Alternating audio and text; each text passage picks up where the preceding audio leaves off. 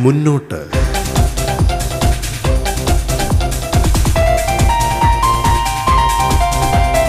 ധീരമായി മുന്നോട്ട്. ഒപ്പമുണ്ട് സർക്കാർ.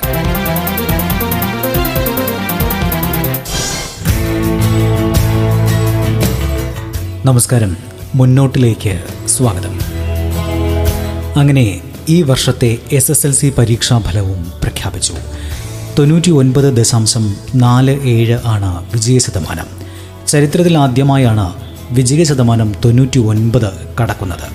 കോവിഡ് മഹാമാരി ഉയർത്തിയ പ്രതിസന്ധികൾക്കിടയിലും പരീക്ഷ മുടങ്ങാതെ വിജയകരമായി നടത്തി കുട്ടികൾക്ക് ഉപരിപഠനത്തിന് അവസരം ഒരുക്കാൻ സാധിച്ചു എന്നത് ഒട്ടും നിസ്സാര കാര്യമല്ല ഓൺലൈൻ ക്ലാസുകൾ മികച്ച രീതിയിൽ നടത്തി ഉന്നത വിജയം കരസ്ഥമാക്കാൻ കുട്ടികളെ പ്രാപ്തരാക്കാനും വിദ്യാഭ്യാസ വകുപ്പിന് കഴിഞ്ഞു. ഇന്ത്യക്കു തന്നെ മാതൃകാപരമായ പ്രവർത്തനമാണ് സംസ്ഥാന വിദ്യാഭ്യാസ വകുപ്പും അധ്യാപകരും വിദ്യാഭ്യാസ പ്രവർത്തകരും കാഴ്ചവെച്ചത്. ഈ കോവിഡ് മഹാമാരി കാലത്തും വിദ്യാഭ്യാസ രംഗത്ത് വിട്ടുവീഴ്ചയില്ലാത്ത സമീപനമാണ് സർക്കാർ സ്വീകരിക്കുന്നത്. കോവിഡാനന്തര കാലത്തെ കൂടി മുൻകൂട്ടി കാണുന്നുണ്ട് സർക്കാർ. ഇപ്പോൾ ഡിജിറ്റൽ പഠന ക്ലാസ്സുകളിലെ പോരായ്മകൾ സർക്കാർ വിലയിരുത്തിക്കൊണ്ടിരിക്കുകയാണ്. ഡിജിറ്റൽ വിടവ് ഇല്ലാതാക്കാനുള്ള പ്രവർത്തനങ്ങൾ നടത്തി കഴിഞ്ഞിരിക്കുന്നു. ഇനി ഇൻട്രാക്റ്റീവ് ഓൺലൈൻ ക്ലാസ്സുകൾ ആരംഭിക്കുമ്പോൾ ഫലപ്രാപ്തി അളക്കാൻ സംവിധാനമുണ്ടാകും. എന്തെങ്കിലും പഠന നഷ്ടം വിദ്യാർത്ഥികൾക്ക് ഉണ്ടോ എന്ന് പരിശോധിച്ച് വേണ്ട നടപടികൾ സർക്കാർ സ്വീകരിക്കും. പഠന വിടവുകൾ ഉണ്ടെങ്കിൽ അത് പരിഹരിക്കാൻ ഹ്രസ്വകാലാടിസ്ഥാനത്തിലും ദീർഘകാലാടിസ്ഥാനത്തിലും പദ്ധതികൾ ആവിഷ്കരിക്കും. എല്ലാ കുട്ടികളെയും തിരികെ സ്കൂൾ അന്തരീക്ഷത്തിൽ ക്ലാസ്സിൽ എത്തിക്കുക എന്നതാകും വലിയ വെല്ലുവിളി. ഇക്കാര്യത്തിലും ശാസ്ത്രീയവും സമഗ്രവുമായ ബഹുജന പങ്കാളിത്തത്തോടെയുള്ള നടപടികളാവും ഉണ്ടാവുകയെന്ന് വിദ്യാഭ്യാസ വകുപ്പ് മന്ത്രി വി ശിവൻകുട്ടി വ്യക്തമാക്കി. കേരളത്തിൽ എസ് എൽ സി പരീക്ഷ നടത്തുകയും ആ പരീക്ഷാഫലം സമയബന്ധിതമായി തന്നെ പ്രഖ്യാപിക്കുന്നതിന് വേണ്ടി കഴിഞ്ഞു എന്നത് ഇന്ത്യയിൽ തന്നെ ശ്രദ്ധിക്കപ്പെടുന്ന ഒരു കാര്യമാണ് അങ്ങനെ ശ്രദ്ധിക്കപ്പെടുന്ന വിദ്യാഭ്യാസ പൊതുവിദ്യാഭ്യാസ വകുപ്പിനെ ശ്രദ്ധിക്കപ്പെടുന്ന നിലയിലാക്കി മാറ്റിയതിൽ അധ്യാപകരോടൊപ്പം തന്നെ വലിയ പങ്കാണ് പരീക്ഷാ ഭവനിലെ ജീവനക്കാർക്കുള്ളതെന്നുള്ള കാര്യം ഞാനിവിടെ ചൂണ്ടിക്കാണിക്കാമെന്ന് ഞാൻ ആഗ്രഹിക്കുന്നു. നിങ്ങളെല്ലാവരെയും മന്ത്രി എന്നുള്ള നിങ്ങളോടൊപ്പം സഹകരിച്ച് പ്രവർത്തിക്കുന്ന വ്യക്തി എന്നുള്ള നിലയിൽ ഞാൻ അഭിനന്ദിക്കുവാൻ ഈ അവസരം ഞാൻ പ്രത്യേകം ഉപയോഗിക്കുന്നു. തീർച്ചയായിട്ടും നമ്മുടെ ജീവനക്കാരെ സംബന്ധിച്ചിടത്തോളം സാമൂഹ്യ പ്രതിബദ്ധത ഏറ്റവും പ്രധാനപ്പെട്ട കാര്യമാണ്. ഞാൻ കഴിഞ്ഞ ഒരു ദിവസം ഒരു സംഘടനയുടെ ഒരു ചടങ്ങിൽ പങ്കെടുക്കാൻ വേണ്ടി പോയി. സാങ്കേതിക വിദ്യാഭ്യാസ വകുപ്പിന്റെ അവിടെ വെച്ചായിരുന്നു ചടങ്ങ് സംഘടിപ്പിക്കപ്പെട്ടത്. നൂറ് ടാബാണ് അവർ വാങ്ങി എന്നെ ഏൽപ്പിച്ചത്. ഡെപ്യൂട്ടി ഡയറക്ടറെ ഞാൻ ഡി ഡി ഏൽപ്പിച്ചു. മറ്റൊരു അധ്യാപക സംഘടന വീട്ടിലൊരു വിദ്യാലയം എന്ന് പറഞ്ഞ പദ്ധതി ആരംഭിച്ചിരിക്കുക അപ്പം നമ്മൾ എന്തായാലും ഒരു ഒരു ഒരു കാര്യം തീരുമാനിച്ചു. കഴിഞ്ഞ ഒരു വർഷക്കാലം ഡിജിറ്റൽ വിദ്യാഭ്യാസമായിരുന്നു.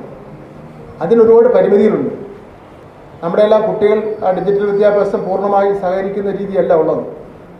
അച്ഛനും അമ്മയും വീട്ടിലില്ലെങ്കിൽ അവൻ പിന്നെ പൂർണമായി ഇരിക്കില്ലല്ലോ നമുക്കറിയില്ല നമ്മളെ കുട്ടികളെ സംബന്ധിച്ചിടത്തോളം. എങ്കിലും വിദ്യാഭ്യാസവുമായിട്ടുള്ള ബന്ധം വിച്ഛേ വിച്ഛേദിക്ക വിച്ഛേദിക്കാതിരിക്കാൻ നമുക്ക് ഡിജിറ്റൽ വിദ്യാഭ്യാസം ഉപകരിച്ചു എന്നുള്ള കാര്യത്തിൽ യാതൊരു തർക്കവുമില്ല. നമ്മളൊരു സർവേ നടത്തിയപ്പോൾ ഡിജിറ്റൽ വിദ്യാഭ്യാസത്തെ സംബന്ധിച്ചിടത്തോളം ചില കുറവുകൾ കണ്ടു കുട്ടിയുടെ മാനസികമായിട്ടുള്ള പ്രശ്നങ്ങൾ കുട്ടിയെ കൂട്ടുകാരനെ കാണാത്തതിന്റെ പ്രശ്നം കുട്ടിക്ക് കളിക്കാൻ വേണ്ടി പോകാൻ പറ്റാത്തതിന്റെ പ്രശ്നം ക്ലാസ് ടീച്ചറെ കാണാൻ പറ്റുന്നില്ല. ഒരു വിദ്യാർത്ഥി രൂപപ്പെട്ട് വരുന്നത് വെറും പാഠപുസ്തകം നോക്കി മാത്രമല്ല അവന്റെ കൂട്ടുകാരിൽ നിന്ന് കിട്ടുന്ന അറിവ്. ടീച്ചർമാരുടെ ഇടപെടൽ. അതുപോലെ അവന്റെ കളിസ്ഥലത്ത് നിന്ന് കിട്ടുന്നത്. കലാകായിക രംഗത്ത് അവന്റെ കഴിവുകൾ പ്രകടിപ്പിക്കാൻ വേണ്ടി അവസരം കിട്ടുന്നത്. പിന്നെ അക്കാഡമിക്കായിട്ട് കിട്ടുന്ന കാര്യം. ഇതെല്ലാം കൂടെ ചേരുമ്പോഴാണ് ഒരു സ്റ്റുഡന്റായി മാറുന്നത്. അതൊന്നും നമുക്ക് ഈ ഒരു വർഷക്കാലമായി നടന്നിട്ടില്ല. എന്നാലും നമുക്ക് കേരളത്തിൽ നാൽപ്പത്തഞ്ച് ലക്ഷത്തോളം വരുന്ന വിദ്യാർത്ഥികളുണ്ട്. അവരുടെ അവരാണ് നമ്മുടെ രാജ്യത്തിന്റെ ഭാവി നിശ്ചയിക്കേണ്ടവരാണ്. കേരളത്തിന്റെ ഭാവി നിശ്ചയിക്കേണ്ടവരാണ്. അവരെ വിവിധ തുറകളിൽ നന്നായി നേതൃത്വം കൊടുക്കേണ്ട ഒരാളെന്നുള്ള കാര്യത്തിൽ യാതൊരു തർക്കവുമില്ല. അതുകൊണ്ട് തന്നെയാണ് ഈ നാൽപ്പത്തഞ്ച് ലക്ഷത്തോളം വരുന്ന കുട്ടികളെ വിവിധ ക്ലാസ്സുകളിൽ എസ് എൽ സി മാത്രമല്ല അവരെ നെഞ്ചോട് ചേർത്ത് പിടിച്ചുകൊണ്ട് കോവിഡിന്റെ ആക്രമണം ഉണ്ടെങ്കിൽ പോലും അതിനെല്ലാം വെല്ലുവിളിച്ചുകൊണ്ട് നമുക്ക് മുന്നോട്ട് പോ പോകേണ്ടതായിട്ടുണ്ട്. അതിന്റെ രണ്ടാമത്തെ ചുവടുവയ്പ്പാണ് ഓൺലൈൻ വിദ്യാഭ്യാസം. എസ് എൽ സി പരീക്ഷാ ഫലത്തോടു കൂടി ഒരു കാര്യം കൂടി നമ്മുടെ നാട്ടിലെ ജനങ്ങൾക്ക് മനസ്സിലായി. കോവിഡ് ഉണ്ടെങ്കിലും ഇച്ഛാശക്തിയുള്ള ഒരു ഗവൺമെന്റ് തീരുമാനമെടുക്കാൻ ശേഷിയുള്ള ഒരു ഗവൺമെന്റ് ഉണ്ടെങ്കിൽ ഏത് കാര്യവുമായി നമുക്ക് ഈ കോവിഡ് കാലഘട്ടത്തിൽ മുന്നോട്ട് പോകാൻ കഴിയുമെന്നുള്ള ഒരു സന്ദേശം നമ്മുടെ നാട്ടിലെ ജനങ്ങൾക്ക് കൊടുക്കുന്നതിന് വേണ്ടി കഴിഞ്ഞു എന്നുള്ള കാര്യം കൂടി ഒരു ഉണ്ട് എന്നുള്ളതാണ്. സംസ്ഥാന സർക്കാർ ടൂറിസം വകുപ്പിന്റെ സമഗ്രമായ ഒരു പോർട്ടലും തുടർന്ന് ആപ്പും രൂപീകരിക്കാനുള്ള പ്രവർത്തനങ്ങൾക്ക് തുടക്കം കുറിക്കുകയാണ്. ടൂറിസം വകുപ്പിന്റെ അറിവിലും അതീതമായ ആയിരം പുതുമകളും പ്രത്യേകതകളും കേരളത്തിലുണ്ട് വിനോദസഞ്ചാരികളും കാഴ്ചയുടെ കാവൽക്കാരുമായ അനവധി മനുഷ്യരുടെ വർഷങ്ങളായി ശേഖരിക്കപ്പെട്ട വിജ്ഞാനവും അറിവും പങ്കുവെക്കുക. ഈ വിജ്ഞാനത്തെ വകുപ്പിന്റെ നേതൃത്വത്തിൽ ഒരു പ്ലാറ്റ്ഫോമിലൂടെ ജനങ്ങളിലേക്ക് എത്തിക്കുക എന്നതാണ് ആപ്പ് രൂപീകരണത്തിന്റെ ലക്ഷ്യം.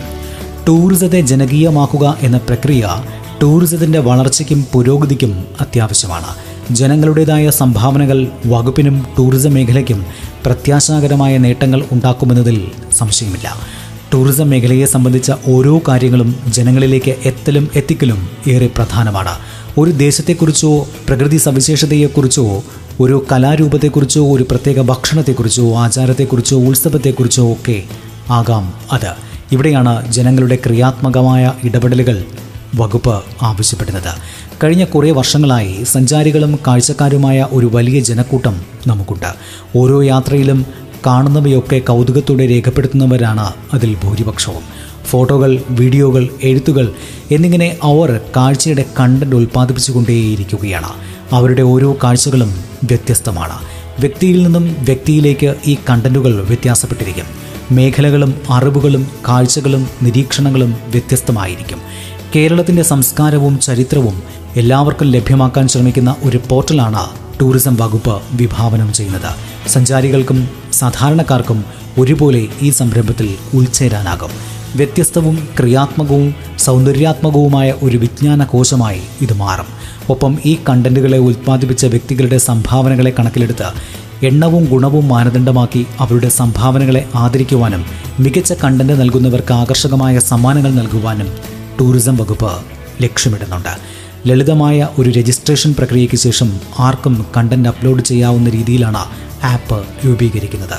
ആപ്പ് ലോഡ് ചെയ്ത കണ്ടന്റ് എഡിറ്റർമാർ പരിശോധിച്ച് അംഗീകരിച്ചു കഴിഞ്ഞാൽ പോർട്ടലിലേക്ക് പ്രത്യേക കാറ്റഗറി തിരിച്ച് എല്ലാവർക്കും ലഭ്യമാകും.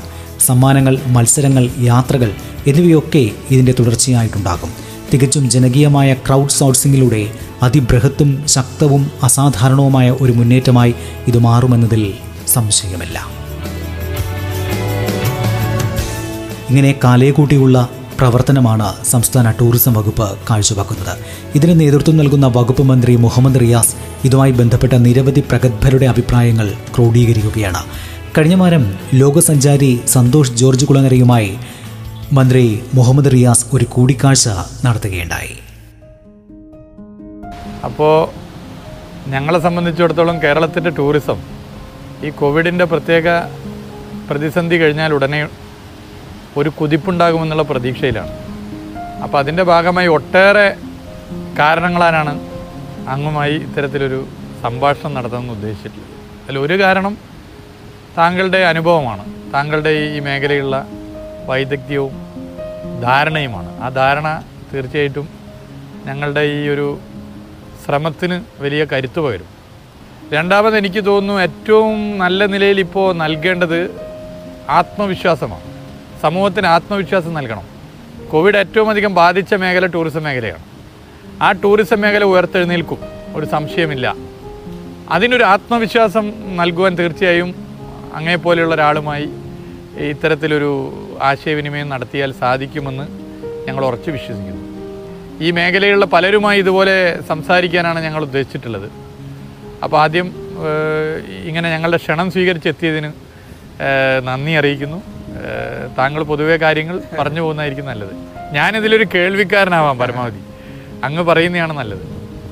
എന്നെ സംബന്ധിച്ചിടത്തോളം ശരിക്കും ഈ ടൂറിസം ഡിപ്പാർട്ട്മെന്റ് അല്ലെങ്കിൽ ടൂറിസം മിനിസ്റ്റർ തന്നെ ഇങ്ങനൊരു കാര്യം അഭിപ്രായം ചോദിക്കുക എന്ന് പറയുന്നത് ചെറിയൊരു കാര്യമായിട്ട് ഞാൻ കാണുന്നില്ല. കാരണം ഒരു തുറന്ന മനസ്സും കാര്യങ്ങൾ ഗ്രഹിക്കാനുള്ള മനസ്സുമാണ് സത്യത്തിൽ ഒരു വളർച്ചയുടെ ആദ്യപടി എന്ന് ഉറച്ചു വിശ്വസിക്കുന്ന ഒരാളാണ് ഞാൻ. കാരണം ഞാൻ ഏത് രാജ്യത്തേക്ക് യാത്ര ചെയ്യുമ്പോഴും ഈ മനോഭാവത്തോടുകൂടിയാണ് പോകുന്നത്. അവിടെ നിന്ന് നേരെ പഠിക്കാനുണ്ട്. കാണുന്നതെല്ലാം നമുക്ക് പഠിക്കാനുള്ളതാണ്. വേണമെങ്കിൽ വിമർശിക്കാൻ പോകുന്ന വഴിക്കല്ല. ഞാൻ ഒരിക്കലും വിമർശിക്കാനല്ല സമയം കളയുക. പഠിക്കാനാണ്. അപ്പോൾ ഈ പഠിക്കുന്നത് സത്യത്തിൽ കേരളത്തിന് വേണ്ടി തന്നെയാണ് കേരളത്തിന്റെ സമൂഹത്തിന് വേണ്ടി തന്നെയാണ്. അവരിലേക്ക് ഷെയർ ചെയ്യാൻ വേണ്ടിയിട്ടാണ്. ഇപ്പോൾ അത് നമ്മുടെ ടൂറിസം വ്യവസായത്തിന് ശരിക്കും അതൊരു തരം പൈതൃക വ്യവസായമാണ് നാളെ അതൊരു പൈതൃക വ്യവസായം മാറേണ്ടതാണ്. അതിന് തീർച്ചയായിട്ടും ചില കാര്യങ്ങൾ എന്റെ അഭിപ്രായങ്ങൾ തീർച്ചയായിട്ടും ചിലപ്പോൾ പ്രയോജനപ്പെട്ടേക്കാമെന്ന് എനിക്ക് തോന്നുന്നു. അതെല്ലാം ഈ പ്രശ്നങ്ങളുടെ എല്ലാം സൊല്യൂഷനോ ഉത്തരവോ ആകണമെന്നില്ല പക്ഷേ എന്റെ അനുഭവങ്ങളിൽ നിന്നുള്ള ചില കാര്യങ്ങൾ. തീർച്ചയായും ഈ ഒരു തുടക്കം ഇങ്ങനെ എന്നെപ്പോലുള്ള ആളുകളെ കേൾക്കാനുള്ള ഒരു മനസ്സ് എന്ന് പറയുന്നത് വലിയ ഒരു കുതിച്ചുചാട്ടത്തിന്റെ മുന്നേറ്റത്തിന്റെ ഒരു നാന്ദിയായിട്ട് തന്നെ ഞാൻ കാണുന്നത്. കാരണം അങ്ങനെ മനസ്സുള്ള ഒരു ചെറുപ്പം മനസ്സിൽ സൂക്ഷിക്കുന്ന ഒരു മിനിസ്റ്റർ ഈ ഗവൺമെന്റിൽ ഈ ടൂറിസം ഡിപ്പാർട്ട്മെന്റ് വരിക എന്ന് പറയുന്നത് തന്നെയാണ് ഏറ്റവും ശുഭകരമായ കാര്യം. ഞാനതൊരു എന്താണ് ഒരു സ്തുതിവചനമല്ലാതെ ഹൃദയത്തിൽ നിന്ന് പറയുന്നൊരു കാര്യമാണ്. അപ്പോൾ അത് തീർച്ചയായിട്ടും നല്ലൊരു തുടക്കമാണ്. തീർച്ചയായും എന്നെപ്പോലെ നിരവധി ആളുകൾ ഇത്തരം അനുഭവങ്ങളുള്ളവരുണ്ട്. പരിചയസമ്പന്നരായ ആളുകളുണ്ട്. ലോകം കണ്ട ആളുകളുണ്ട്. അവരുടെയൊക്കെ അഭിപ്രായങ്ങൾ തീർച്ചയായും ഇതിന് പ്രയോജനപ്പെടും. നമ്മൾ ഇന്നലെ വരെയുള്ള ഒരു ടൂറിസം സംസ്കാരത്തിൽ നിന്ന് കുറച്ചേറെ മാറേണ്ടിയിരിക്കുന്നു നമ്മുടെ ടൂറിസം ഡിപ്പാർട്ട്മെന്റുകൾ നമുക്ക് കേരളത്തിനൊരു ബ്രാൻഡുണ്ട്. ടൂറിസം ഡിപ്പാർട്ട്മെന്റ് പ്രചാരത്തിലൂടെ പലവിധ പ്രവർത്തനങ്ങളിലൂടെ അതിനൊരു ക്യാൻവാസ് ഉണ്ടാക്കി വെച്ചിട്ടുണ്ട്. പക്ഷേ ഇരുപത് കൊല്ലം കഴിഞ്ഞുള്ള ഒരു ടൂറിസം സാധ്യതകൾ എങ്ങനെയായിരിക്കും ലോകത്തിന്റേത്? ലോകത്തെ മറ്റ് രാജ്യങ്ങൾ ആ സമയത്ത് ടൂറിസത്തിൽ എങ്ങനെയായിരിക്കും ലോകത്തിന് മുമ്പിൽ അവരുടെ പ്രോഡക്റ്റിനെ അവരുടെ നാടിനെ അവതരിപ്പിക്കുന്നത്? ഇത് മുന്നോട്ട് മുൻകൂട്ടി കണ്ടുകൊണ്ട് വേണം നമ്മളിപ്പോഴേ പ്രവർത്തനം ആരംഭിക്കാം ഒരു ഇടവേളയ്ക്ക് ശേഷം മുന്നോട്ട് തുടരും. റേഡിയോ കേരളയിൽ നിങ്ങൾ കേട്ടുകൊണ്ടിരിക്കുന്നത് മുന്നോട്ട്. കായിക മേഖലയിലും വിവിധങ്ങളായ പദ്ധതികളുമായി സർക്കാർ മുന്നോട്ട് പോവുകയാണ്. കഴിഞ്ഞ വാരം മഞ്ചേരി പയ്യനാട് സ്റ്റേഡിയം കൂടുതൽ അന്താരാഷ്ട്ര മത്സരങ്ങൾക്ക് വേദിയാക്കുമെന്ന് കായിക വകുപ്പ് മന്ത്രി വി. അബ്ദുറഹ്മാൻ സ്ഥലം സന്ദർശിച്ച് പറയുകയുണ്ടായി. സ്റ്റേഡിയത്തിലെയും സ്പോർട്സ് കോംപ്ലക്സിലെയും പ്രവർത്തനങ്ങൾ വിലയിരുത്താനാണ് മന്ത്രി എത്തിയത്. കൊച്ചി സ്റ്റേഡിയത്തിനൊപ്പം പയ്യനാട് സ്റ്റേഡിയവും അന്താരാഷ്ട്ര മത്സരങ്ങൾക്കുള്ള മികച്ച വേദിയാക്കാനാണ് ലക്ഷ്യമിടുന്നത്. ഇതിനുള്ള ശ്രമങ്ങൾ ആരംഭിച്ചിട്ടുണ്ടെന്നും അഖിലേന്ത്യാ ഫുട്ബോൾ ഫെഡറേഷനുമായുള്ള ചർച്ചകൾ അന്തിമഘട്ടത്തിലാണെന്നും വകുപ്പ് മന്ത്രി വ്യക്തമാക്കി. സ്പോർട്സ് കോംപ്ലക്സിൽ വിഭാവനം ചെയ്ത മുഴുവൻ സംവിധാനങ്ങളും പ്രാവർത്തികമാക്കും. Synthetic track swimming pool hockey court തുടങ്ങിയ പദ്ധതികൾ കിഫ്ബി ബോർഡിന്റെ പരിഗണനയിലാണ്. ഇത് വേഗത്തിലാക്കാൻ നടപടികൾ സ്വീകരിക്കുമെന്നും മന്ത്രി പറയുകയുണ്ടായി. കോവിഡ് വ്യാപനം കുറയുകയും വാക്സിനേഷൻ പൂർത്തിയാകുകയും ചെയ്യുന്നതോടെ സ്റ്റേഡിയങ്ങൾ മത്സരങ്ങൾക്കായി തുറന്നു കൊടുക്കാനാണ് സർക്കാർ ഉദ്ദേശിക്കുന്നത്. സംസ്ഥാനത്തെ സ്റ്റേഡിയങ്ങളുടെ പരിപാലനം യഥാസമയം നടക്കുന്നുണ്ടെന്ന് ഉറപ്പുവരുത്തുകയും ചെയ്യും. ഇതിനായി സർക്കാരിനു കീഴിൽ രൂപീകരിക്കപ്പെട്ട സ്പോർട്സ് കേരള ലിമിറ്റഡ് എന്ന സ്ഥാപനത്തെ ചുമതലപ്പെടുത്തും. അടുത്ത മാസം സ്പോർട്സ് കേരള ലിമിറ്റഡ് പ്രവർത്തനം ആരംഭിക്കും. കായിക വകുപ്പിന് കീഴിലുള്ള സ്റ്റേഡിയങ്ങളുടെയും ജില്ലാ സ്പോർട്സ് കൗൺസിലുകൾ നിർദ്ദേശിക്കുന്ന സ്റ്റേഡിയങ്ങളുടെയും മികച്ച നിലവാരം കൃത്യമായ പരിചരണത്തിലൂടെ ഉറപ്പുവരുത്താനാകുമെന്നും വകുപ്പ് മന്ത്രി വി അബ്ദുൽ വിശദീകരിക്കുകയുണ്ടായി. ഒരു അന്താരാഷ്ട്ര മത്സരം മഞ്ചേരിയിൽ നടത്താൻ ആഗ്രഹിക്കുന്നു. അതുമായുള്ള ചർച്ചകൾ നടക്കുക. ഓൾ ഇന്ത്യ ഫുട്ബോൾ ഫെഡറേഷനുമായി ചേർന്ന് അതുമായി സംസാരങ്ങൾ നടക്കുകയാണ്. ഏകദേശം സെറ്റായിട്ടുണ്ട് കാര്യം ഈ കൃഷി ഫണ്ടുകൾക്ക് ഇപ്പോൾ തന്നെ ആയിരം കോടി രൂപ സംസ്ഥാനത്തെ അടിസ്ഥാന സൗകര്യങ്ങൾക്ക് കിഫ്ബി അനുഭവിച്ചു കഴിഞ്ഞതാണ്. അതോടൊപ്പം തന്നെ നമ്മൾ ഇത് മറ്റൊരു സംവിധാനം വരികയാണ്. സ്പോർട്സ് കേരള ലിമിറ്റഡ് വരികയാണ്. സ്പോർട്സ് കേരള ലിമിറ്റഡിന്റെ പ്രധാന ലക്ഷ്യം നിലവിലുള്ള സ്റ്റേഡിയങ്ങളുടെ പരിപാലനമാണ്. ഇപ്പോൾ നിലവിൽ അങ്ങനെ ഒരു സംവിധാനം കേരളത്തിലില്ല. ആനുവൽ മെയിന്റനൻസ് അടക്കമുള്ള കാര്യങ്ങൾ സർക്കാരിന്റെ പൊതുമേഖലാ സ്ഥാപനമാണ് ഈ സ്പോർട്സ് കേരള ലിമിറ്റഡ്. അവർ ഏറ്റെടുക്കും. എല്ലാം അനുവദിക്കുന്ന സ്റ്റേഡിയങ്ങളൊക്കെ. ഇപ്പോൾ ഡിപ്പാർട്ട്മെന്റ് സ്റ്റേഡിയങ്ങളാണ് ആദ്യം ഏറ്റെടുക്കുക. പിന്നെ അതാത് ജില്ലാ കൗൺസിലുകളുമായി സംസാരിച്ച് അവരുടെ സ്റ്റേഡിയങ്ങളിലെ മെയിന്റനൻസ് കൂടി ഏറ്റെടുക്കുമ്പോൾ ഇത് നമുക്ക് കുഴപ്പമില്ല നിലനിർത്താൻ കഴിയും. ഇപ്പോൾ നമ്മൾ അനുഭവിക്കുന്ന ഏറ്റവും വലിയ പ്രശ്നം എന്താ? നിരവധി സ്റ്റേഡിയങ്ങളുണ്ട് കോടിക്കണക്കിന് രൂപ ചിലവഴിച്ചിട്ടുണ്ട്. പക്ഷേ അതിന്റെ പരിപാലനം കൃത്യമായി നടക്കുന്നില്ല അവിടെ. അപ്പോൾ അതിനാണ് സ്പോർട്സ് കേരള ലിമിറ്റഡ് മുൻതൂക്കം കൊടുക്കുന്ന അടുത്ത മാസം ലോഞ്ച് ചെയ്യണം നമ്മളെ സ്പോർട്സ് കേരള ലിമിറ്റഡ്. സംസ്ഥാനത്തിലെ കായിക വകുപ്പ് മന്ത്രി ചെയർമാനും ബന്ധപ്പെട്ട സ്പോർട്സ് ഡയറക്ടർ സിഇഒ ആയിട്ടുള്ള കമ്പനിയാണ്. അത് സ്വതന്ത്രമായുള്ള ബോഡിയാണ്. ഇതിന് മൂലധനം കണ്ടെത്താനുള്ള നിരവധി മാർഗങ്ങളുണ്ട്. അത് പിന്നീട് ഞാൻ പറയാം. അത് നിലവിൽ വരുമ്പോൾ ഇത്തരം സ്റ്റേഡിയങ്ങൾ കൂടുതൽ സജീവമായി. ഇപ്പോൾ ഇവിടെ ഒരു മത്സരം നടക്കണം. ഇപ്പോൾ ഇത്തരം മത്സരങ്ങൾ സംഘടിപ്പിക്കാനുള്ള കേരളത്തിന്റെ അതോറിറ്റി ആയിട്ട് ഈ സ്ഥാപനം വരുമ്പോൾ അതാത് സ്റ്റേഡിയങ്ങൾ കൃത്യമായി ടൈം ടേബിൾ പ്രകാരം പരിപാടികൾ അവർക്ക് നടത്താൻ സൗകര്യം ഒരുക്കിക്കൊള്ളും ഇപ്പോൾ നിലവിൽ അങ്ങനെ ഇല്ലല്ലോ. ഇപ്പോൾ ഇത്രയും വർഷമായിട്ട് ഇവിടെ പരിപാടികൾ നടക്കുന്നില്ല. അത്രയും വിപുലമായിട്ടുള്ള പദ്ധതിയാണ്. അത് നടത്തുകയാണ് കാര്യങ്ങൾ. ഇപ്പോൾ ഇനി വാക്സിനേഷൻ പൂർത്തിയാവുന്നതോട് കൂടി ഇപ്പോൾ ഔട്ട്ഡോർ ഗെയിംസ് ഇപ്പോൾ തുറന്നു കൊടുത്തു. ജിമ്മുകൾ ഏകദേശം തുറന്നു കൊടുത്തു. ടർഫുകൾ തുറന്നു കൊടുക്കാനുള്ള ഇങ്ങനെ കൂടുതൽ ഒന്നിച്ചിരിക്കാത്ത രീതിയിൽ അത് തുറന്നു കൊടുക്കാൻ പോവാണ്. അതിന്റെ ഭാഗമായി സ്റ്റേഡിയങ്ങളും ഇപ്പോൾ അടുത്ത ദിവസങ്ങളിൽ തന്നെ തുറക്കും.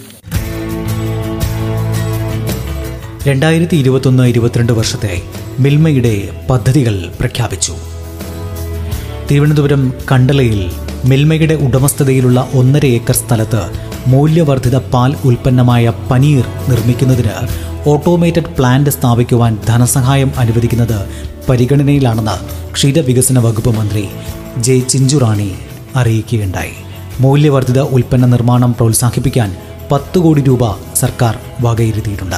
ഇതിലേക്ക് ലഭിച്ച ആദ്യ പദ്ധതി നിർദ്ദേശം തിരുവനന്തപുരം യൂണിറ്റിന്റേതാണ്. കോവിഡ് മൂലം ദുരിതമനുഭവിക്കുന്ന ക്ഷീര കർഷകർക്ക് ആശ്വാസമായി കാലിത്തീറ്റയ്ക്ക് ചാക്കോന്നിന് നാനൂറ് രൂപ സബ്സിഡി അനുവദിക്കാനും വകുപ്പ് തീരുമാനിച്ചിട്ടുണ്ട്. ഓണത്തോടനുബന്ധിച്ച് പൊതുവിതരണ വകുപ്പ് ലഭ്യമാക്കുന്ന ഭക്ഷ്യക്കിറ്റിൽ മിൽമ ഉൽപ്പന്നങ്ങൾ കൂടി ഉൾപ്പെടുത്തുമെന്ന് ഭക്ഷ്യ പൊതുവിതരണ വകുപ്പ് മന്ത്രി അഡ്വക്കേറ്റ് ജി ആർ അനിലും അറിയിച്ചു. കാർഷിക സമൂഹത്തിന്റെ മനസ്സ് പ്രതിഫലിക്കുന്നതായിരിക്കും ഭക്ഷ്യക്കിറ്റെന്ന് അദ്ദേഹം പറഞ്ഞു.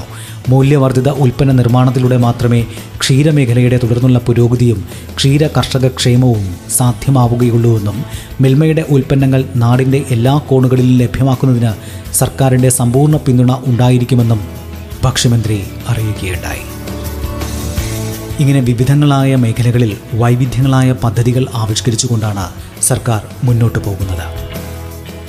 ഈ ഒരു മഹാമാരിക്കാലത്ത് തെറ്റുകളും കുറവുകളും ഉണ്ടെങ്കിൽ തിരുത്തി മുന്നേറാനും സർക്കാർ സന്നദ്ധമാണ്. വികസനത്തിലും ക്ഷേമത്തിലും വിട്ടുവീഴ്ചയില്ലാത്ത സമീപനവുമായി പ്രതിസന്ധികളിൽ സാധ്യത കണ്ടെത്തിയുള്ള ഈ മുന്നോട്ട് പോക്കിന് നമ്മളും അണിചേരേണ്ടതുണ്ട്.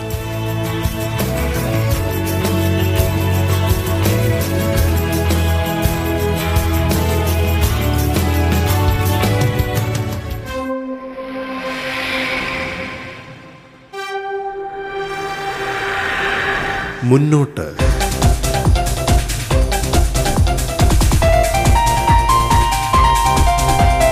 ധീരമായി മുന്നോട്ട്. ഒപ്പമുണ്ട് സർക്കാർ.